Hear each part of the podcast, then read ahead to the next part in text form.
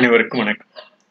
யாவரும் ஒன்றென்று கொள்கையில் யாரும் ஊரென்ற செய்கையில் யாவும் நல்நிலை காண்பதில் யாண்ட மனிதம் காப்போம்.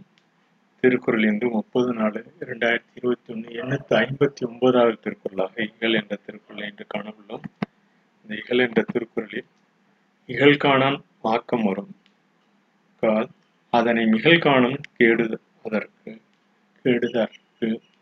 என்று பயந்துள்ளார். நிகழ்காண நாக்கம் வரும். கால் அதனை நிகழ்காணும் கேடுதரற்கு என்று பயந்துள்ளார்.